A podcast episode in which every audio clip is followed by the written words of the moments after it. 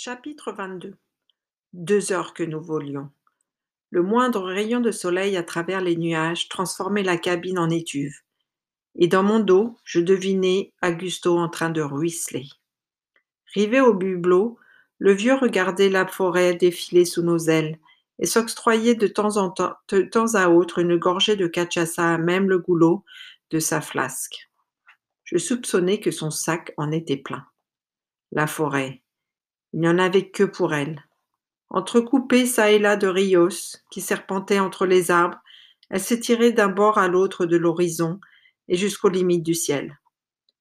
De rares campements forestiers la trouaient de minuscules clairières d'où s'élevaient des filets de fumée grise. Tchéco connaissait chacune de ces bourgades lilliputiennes et n'hésitait jamais sur leur nom qu'il devait presque crier pour couvrir le grondement des moteurs. Tres Marías. Je m'y suis posé, il y a trois semaines. Et là-bas, c'est Villa Nazaré, non? A, soudain demandé le vieux en désignant une zone clairsemée, légèrement au-delà. Ses premiers mots depuis ce matin. Chico s'est retourné vers lui. Comment vous savez ça, vous? Le vieux a affiché un sourire innocent. J'ai regardé une carte avant de partir, et j'ai retenu ce nom, le hasard. Nouvelle gorgée de cachaça. Je me suis retourné pour le regarder bien en face. Personne ne pouvait donner par hasard le nom d'une microscopique bourgade perdue au cœur d'une forêt qui couvrait des millions de kilomètres carrés. J'ai eu soudain la sensation vertigineuse que le vieux avait connu des milliers d'autres vies, dont il n'avait jamais rien dit. La sensation qu'il était venu en, en tête une idée bien précise. Je me suis souvenu de ce qu'il avait dit le soir où il m'avait tiré les cartes. Il y avait mille autres endroits possibles. Alors, pourquoi cette saleté dit à. Pourquoi avait-il choisi ce mot, saleté? Qu'est-ce qu'il connaissait, lui, dit à. À plusieurs reprises, Tchéco a contourné de grosses masses de nuages noirs. Il reprenait ensuite son cap et me passait les commandes. Tu ne quittes pas le compas des yeux. 325 degrés, nord, nord-ouest. Et fais gaffe à l'altitude. 3200 pieds, ni plus haut ni plus bas. Pas de montagne russe. Il m'abandonnait ensuite le pilotage comme s'il se désintéressait de la situation. On ne voit plus que la forêt, a fait Augusto au bout d'un moment. Vous êtes observateur, vous, a rigolé Tchéco. Vous attendiez à quoi? Survoler Manhattan La Tour Eiffel La Place Rouge?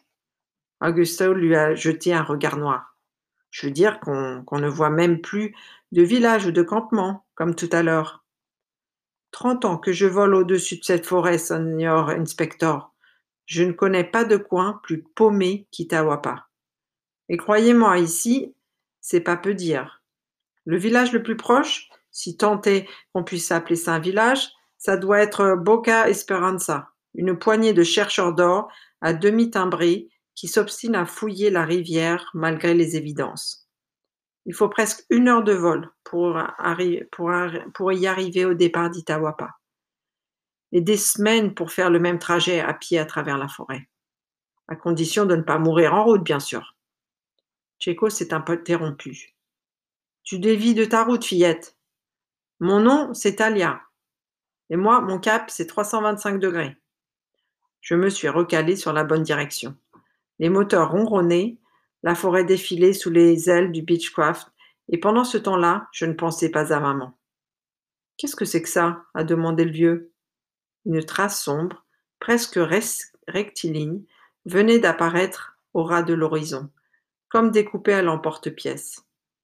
Des filets de fumée s'en élevaient çà et là, et un épais nuage de poussière flottait au-dessus. Cet explorateur de mille, a répondu le chantier de l'Amerada Oil Company. Leurs géologues sont formels. Le sous-sol du coin regorge de pétrole. Jusqu'à présent, ils n'ont pas trouvé de nappe qui permette de lancer une exploitation à grande échelle. Mais s'ils mettent fin, s'ils mettent la main sur le bon filon, ils construiront un oléoduc jusqu'à la côte. Plus de 2000 kilomètres de tubes remplis de pétrole en pleine forêt. Des torchères qui brûleront jour et nuit, des centaines de milliers d'arbres bousillés et des milliers de pauvres types qui vont s'échiner là pendant des mois. Vous travaillez pour eux? Vous rigolez ou quoi?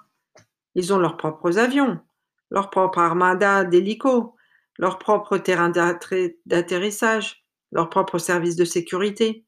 Leur bouffe vient directement des États-Unis. Ils ont même un pasteur dans leur bagage.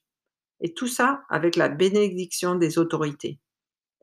L'India a bien tenté de s'y opposer, mais elle ne faisait euh, pas le, poids. Pensez, un Indien d'un côté et des millions de dollars de l'autre. Tchéco s'est tourné vers moi. Si les ricains s'installent dans le coin, fillette, Itawapa deviendra la plus proche banlieue de leur champ de pétrole. Et l'Indien chéri de ta mère pourra faire ses valises. La ligne noire d'Explorador 2000 coupait la forêt nette et brutale comme un coup de couteau. L'œil rivé à son Leica, Augusto prenait photo sur photo et de temps à autre, Checo corrigeait mon cap. Nous étions partis pour l'éternité. Je reprends les commandes, a-t-il fait au bout d'un moment. On arrive. Une bouffée d'inquiétude m'a enveloppé. Tout entière à mon pilotage, j'en avais presque oublié où nous allions et ce que nous allions trouver à Itawapa. C'est où? Droit devant nous, si tu euh, ne t'es pas planté de cap. Petit pincement de cœur. Je ne vois rien. Checo a eu un petit rire silencieux. Il faudra t'y faire, ma belle. Ici, on ne voit jamais rien avant d'avoir le nez dessus. C'est valable pour les serpents comme pour les terrains d'atterrissage. On a commencé à descendre. L'espace d'un instant, j'ai imaginé que tout allait rentrer dans l'ordre. Maman allait entendre le bruit de l'avion, jaillir sur le seuil de sa foutue cabane, nous adresser de grands signes, et d'ici quelques minutes, nous nous précipiterions dans les bras l'une de l'autre. On descendait toujours, les cimes des arbres étaient maintenant distinctes, et des nuées d'oiseaux s'enfuyaient au passage de l'avion. J'ai soudain aperçu une minuscule trouée au cœur de la forêt. Nous y voyons, nous y voilà, a fait Chico. L'avion a viré et la cabane a surgi, noyée au milieu des arbres. Rien ne bougeait. J'ai senti mon ventre se tordre. Et voilà la piste, un rectangle de végétation basse, à peine distinct de la forêt qui l'enserrait. La voix de l'inspecteur a grimpé dans les aigus. On ne va quand même pas atterrir là. Checo a lâché un petit rire. Vous préférez que je me pose à côté? Il a fait un premier, un, premier passage bas, juste au-dessus de la piste. Elle semblait cent fois trop courte et mille fois trop broussailleuse pour qu'on puisse s'y poser. Il faut reconnaître que le service d'entretien laisse à désirer, un gros nid Tchéco. Mais j'ai connu pire. On devrait y arriver. Malgré la chaleur, je me sentais glacée. Ça veut dire que la piste n'a pas été entretenue depuis longtemps? Tchéco a craché un bout de réglisse. Tu veux la vérité? Alors oui, c'est bien ce que je veux dire. À vue de nez, ça fait bien trois ou quatre semaines que ça n'a pas été taillé. Mais ça ne signifie rien.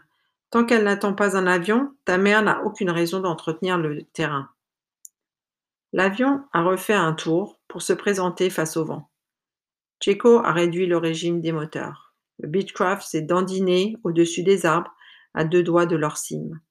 Pendant un instant, il a semblé flotter dans l'air, il est soudain tombé comme une pierre. L'alarme de décrochage nous a vrillé les oreilles. Checo a remis les gaz quelques secondes. L'avion s'est stabilisé, les amortisseurs ont couiné et, sans très bien comprendre comment, nous nous sommes retrouvés au sol, à brinque-ballets en tous sens, tandis que les ailes fauchaient les herbes à mesure que l'avion avançait. Checo a stoppé face au rideau d'arbres. Il a coupé les moteurs et ouvert le cockpit. Tout était d'une immobilité minérale, écrasé de chaleur, et l'air résonnait des cris et d'insectes. Je me suis mordi les lèvres, mon cœur cognait à toute allure. J'aurais voulu n'être rien, ne plus exister. Checo a posé le pied par terre et s'est forcé à sourire en me tendant la main. Honneur aux dames, Bienvenue à Itawapa.